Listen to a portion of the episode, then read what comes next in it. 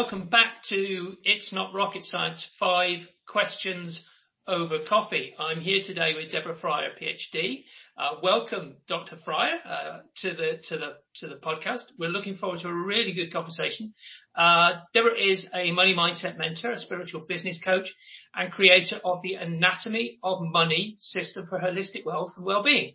Uh, she helps heart-centered entrepreneurs break through subconscious mental and emotional and financial blocks so they can create sustainable six or seven figure businesses with ease, speed and confidence. So that's really great news. I'm really looking forward to this conversation. Welcome to the podcast, Deborah. Thanks so much for having me. Really appreciate your time. So, I mean, I've just given you that introduction and I guess, uh, it does say who you're trying to help, but who's your ideal client? What is the, what is the problem they've got that you're trying to help them to solve? People come to me because they want to make more money or they have really great jobs. They're already making great money, but they're feeling kind of empty inside. They're feeling burned out. They're feeling like they'd really love to quit a, a corporate job or some job that they're in that isn't fulfilling them at the soul level. They're making great money, but they're trading their time or, or, or they're contributing in ways that feel inauthentic or not allowing them to live up to their potential. So there's some rub. There's some way that either you're not making the kind of money that you want to make and you're feeling very discontent and frustrated and anxious and stressed about it, or you're making great money and you're still feeling discontented and frustrated and stressed. So people come to me because they have an issue with money. And what they discover very quickly is that money is a very powerful, pristine, clear mirror that's reflecting back to us our relationship with ourselves. Yeah, it's all about a self-worth journey. It's all about understanding yeah. how you become a friend to what you want to do and, and how you discover that, isn't it? And I guess that leads me yeah. to the second question, which is, so what is it you find those people have tried to do prior to meeting you in order to solve some of those problems? What I discover that people have tried to do, what I myself tried to do for many years until I realized, there's another way that's way easier and way faster and way more rewarding. What we all try to do is we look out at external conditions for our self-worth we look at the paycheck. Number one, how much money am I making as if that's a reflection of how worthy I am, as if that validates my contribution. And we've unwittingly outsourced our validation to something, some person, some experience, some condition that we don't control. And that leaves us feeling very disempowered. Mm-hmm. Because if you're my boss and I need you to say, Deborah, we're going to pay you whatever the amount is, you've decided how much I'm worth, not me. And if you say, oh, we're not going to give you a raise, then I might misperceive, oh, I guess I don't deserve more. And, and, and it just gets really twisted. And we do this all the time. We project onto other people. I need you to like me. I need you to approve of me. I need you to give me more time or give me more money or give me more respect or pay more attention to me or whatever it is without realizing I could fulfill my needs directly if I stopped looking out there for validation yeah. of my worth. Great message. I love it. I love it. I, you know, um, I know we're going to come on to, uh, to, to, to, this. You know, you, you've got a, a, a very interesting sort of, um, link that I think we, we can all go to now and have a look and understand how that, uh, how, how some of what you're saying could, could be applied to us. Can, can you talk us through what, what it, what it is you've got at this site? And I know we're going to create a slightly easier link for people to be able to download or, or get to this link, uh, when I put it in the show notes. Yeah, so uh, the link that is flashing before you right now is for a free book that I wrote that's all about understanding the inner terrain of your body. Because the conscious mind, which scientists say controls about 5% of our thoughts, our beliefs, our habits, and which then goes to create what we feel about something, the emotions we have about it, and the feelings and the emotions that are generated from the thought will lead us to take a particular action. And that particular action, because of how we're all wired, because we all have a negativity bias, those particular actions which we're conditioned to take feel like constriction, feel like pressure, feel like tension, feel like I'm going to be in trouble. At, at the root level, all of us pick up, absorb, interpret, perceive feedback from our environment. And our environment is what we're born into. And so if people use a particular tone of voice, we assume, oh, this means I'm lovable or that means I'm not lovable. If we cry, it might mean this means they're going to pick me up and love me. Or it might mean this means they're going to say go to your room right? So we either learn that crying is beneficial or that crying is punitive. And neither is true. You know, we cry because we're feeling something, but we learn we're not allowed to express freely. We learn to express in a very conditional manner. And the result of that is that we, we shut off parts of ourselves. And so I think of it like a GPS. When you get in your car, or where you might be walking. When you're going from where you are to where you want to go, you set your GPS, which tells you multiple routes you can take. And you can take the scenic route, you can take the toll road, you can take the fastest route. It's up to you to choose which way you want to go. So you pick the route and, and you start on the route. Whether you're walking, biking, driving, it matters not. You start on the route and the GPS will tell you, oh, here's a detour. Here's a place where there's a lot of congestion and it might be yellow or red on your GPS. You know what I'm talking about? Does this make sense? It does indeed. It does indeed. You get to the part where it's yellow or red and all of a sudden the traffic is at a standstill or the crowd is packed and you just cannot move forward. This happens in our bodies and it happens automatically and unconsciously and it operates below the level of conscious awareness which is the mind looking for how can I fix this? What's wrong with this? And the mind is really quick to analyze and, and, and, you know, figure out what's wrong and compartmentalize and see things as good or bad or right or wrong. But you're feeling an ancient, ancient feeling that the mind doesn't vibrate at the same rate as the body. So the conscious mind cannot address this constriction. So let's say you're trying to break six figures or you're trying to break seven figures. You've got a money goal and you're heading for it. Your conscious mind says, I got the strategy, I, I got the funnels, I got the automation, I got the da da da da da that I need because I think I need all these things in order to get this result. But internally, 95% of the rest of you that's not operating from your conscious mind in other words, the 95% of you that is operating in your body from nervous system, programming and conditioning and grudges and resentments and reactions and experiences and they got mad at me and I shouldn't do that and nobody in my family ever made that much money and I grew up in poverty and who am I to make this much money? All that stuff is going to get activated the minute you think about breaking through to seven figures. And because all that stuff gets activated, it's going to be constriction and it will show up in very specific places in your body. And that constriction is just like a traffic jam. So you're on your way from here to here, but all of a sudden you can't get there because there's so much constriction. And so what tapping does is it magically dissolves those nervous system patterns that are encoded that are automatic and unconscious. We don't even know where it came from. All of a sudden we just feel in our solar plexus, or we feel it in the throat, or we feel it in the heart, right? We just feel this clamping down of, no, no, no, you're not going to get through. You cannot do that. And tapping has been clinically shown to reduce and even eventually eliminate the pattern of trauma and stress. It has been tested extensively with people who have PTSD.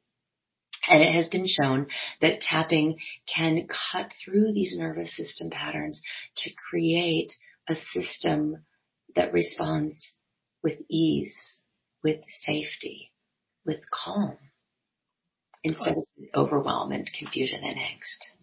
I've, I've, I've said it so many times to people that I've spoken to. If, if only the world, and most of the people in the world realized that stress was entirely self-induced, we would, we would start to break through so much quicker in so many ways. But we just don't get that. We don't, we believe that it's come from outside. We believe it's this. We believe it's that. And that's because our, our thoughts are trying to sort of work out, well, it must be that. It can't possibly be internal because we don't understand the internal anatomy, do we? Yeah, we're so looking out there, right? Like, oh, it's, I'm stressed because the economy this, or I'm stressed because my boss wouldn't give me a raise, or I'm stressed because my husband, whatever, right? We're so looking out there and blaming things out there because it's way easier than to look in here and realize, oh, I created that. Oh, hmm, why did I create that for myself? And it's paying for all those limiting beliefs, isn't it? You know, I can't possibly do that because it right. just right. It's not, it's got nothing to do with the fact that when I was small, my mum used to say to me, well, that's not something we do around here. It's right. nothing to do with that ever. It's certainly not that. It's got to be the fact that the marketing funnel just isn't working today and we've got to get that right and then it'll be fine.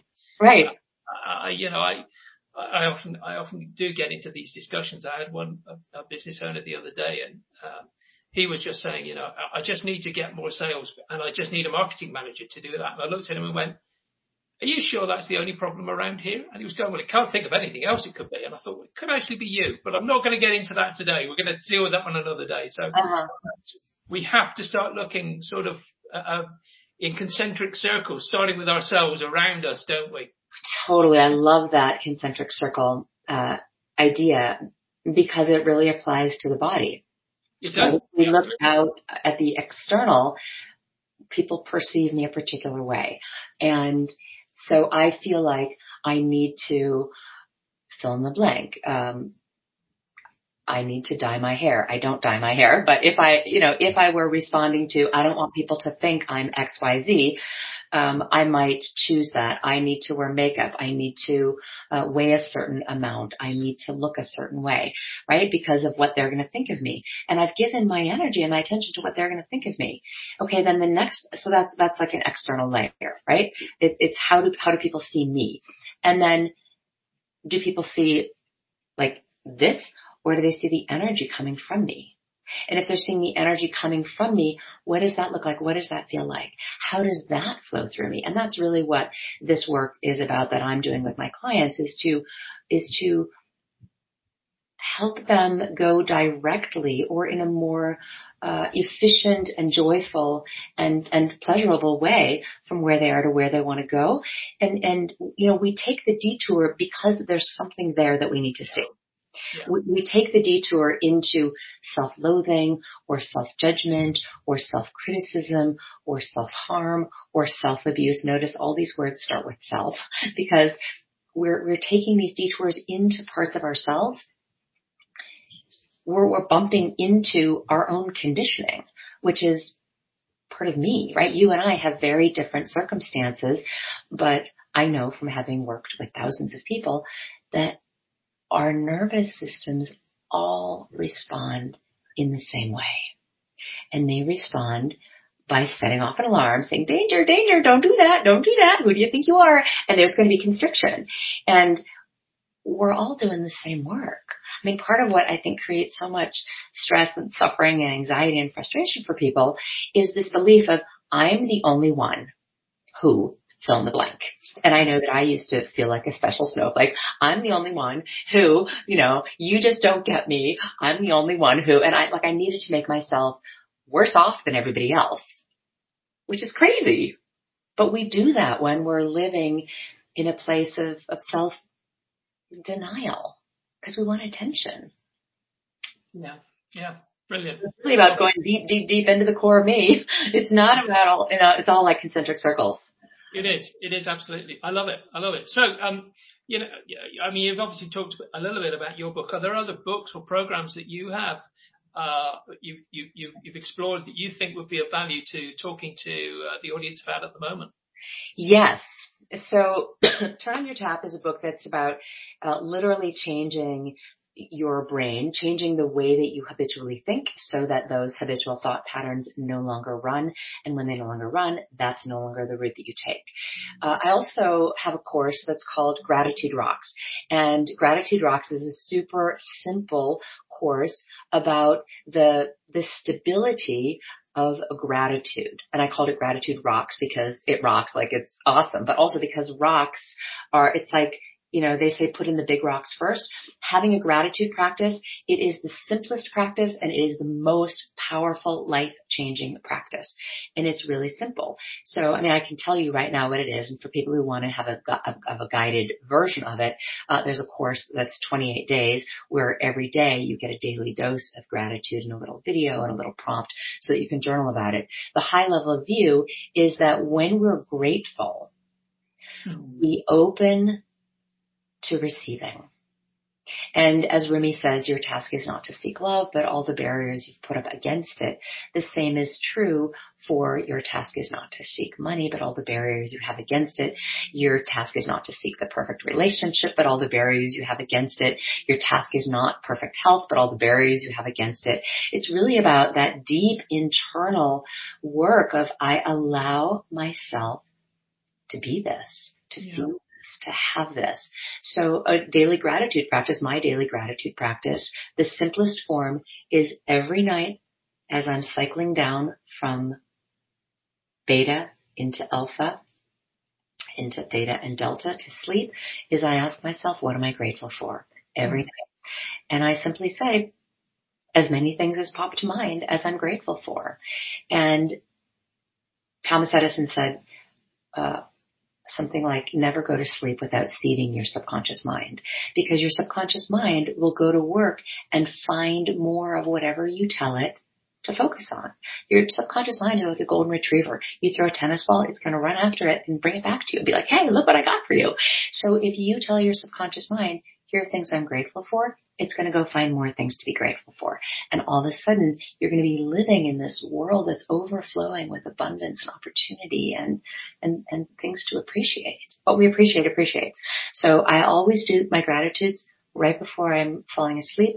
And I also do them first thing in the morning before I get out of bed so that I'm in a gratitude sandwich. When I'm sleeping, all through the night I'm in gratitude and then all through the day I'm in a gratitude sandwich. So that's an awesome way to increase your prosperity and really increase the abundance throughout all areas of your life.